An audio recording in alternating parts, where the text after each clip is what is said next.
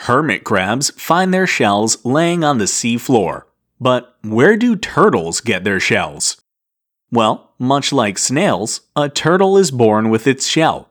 But unlike snails, whose shells grow out of a special organ called a mantle, turtle shells are actually extensions of a turtle's rib cage.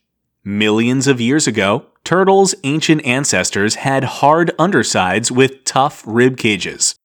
But thanks to evolution, over time, those ribcage bones grew over a turtle's back, fusing with its vertebrae to form a shell.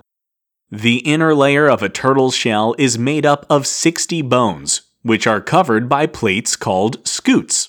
And scutes are made out of keratin, just like our fingernails. But scutes are more like a turtle's skin, and a turtle will shed scutes as its shell expands while a turtle grows up. While the shell on a turtle's back is its defining characteristic, the shell actually wraps all the way around a turtle's body.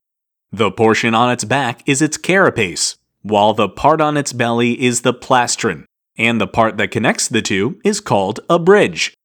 While turtle shells are pretty hard, they can get cracked, but if the damage isn't too bad, a turtle can heal its shell, just like you can heal a broken arm. And yes, breaking a turtle shell will hurt a turtle. Turtle shells have nerve endings, so they can feel things through their shells.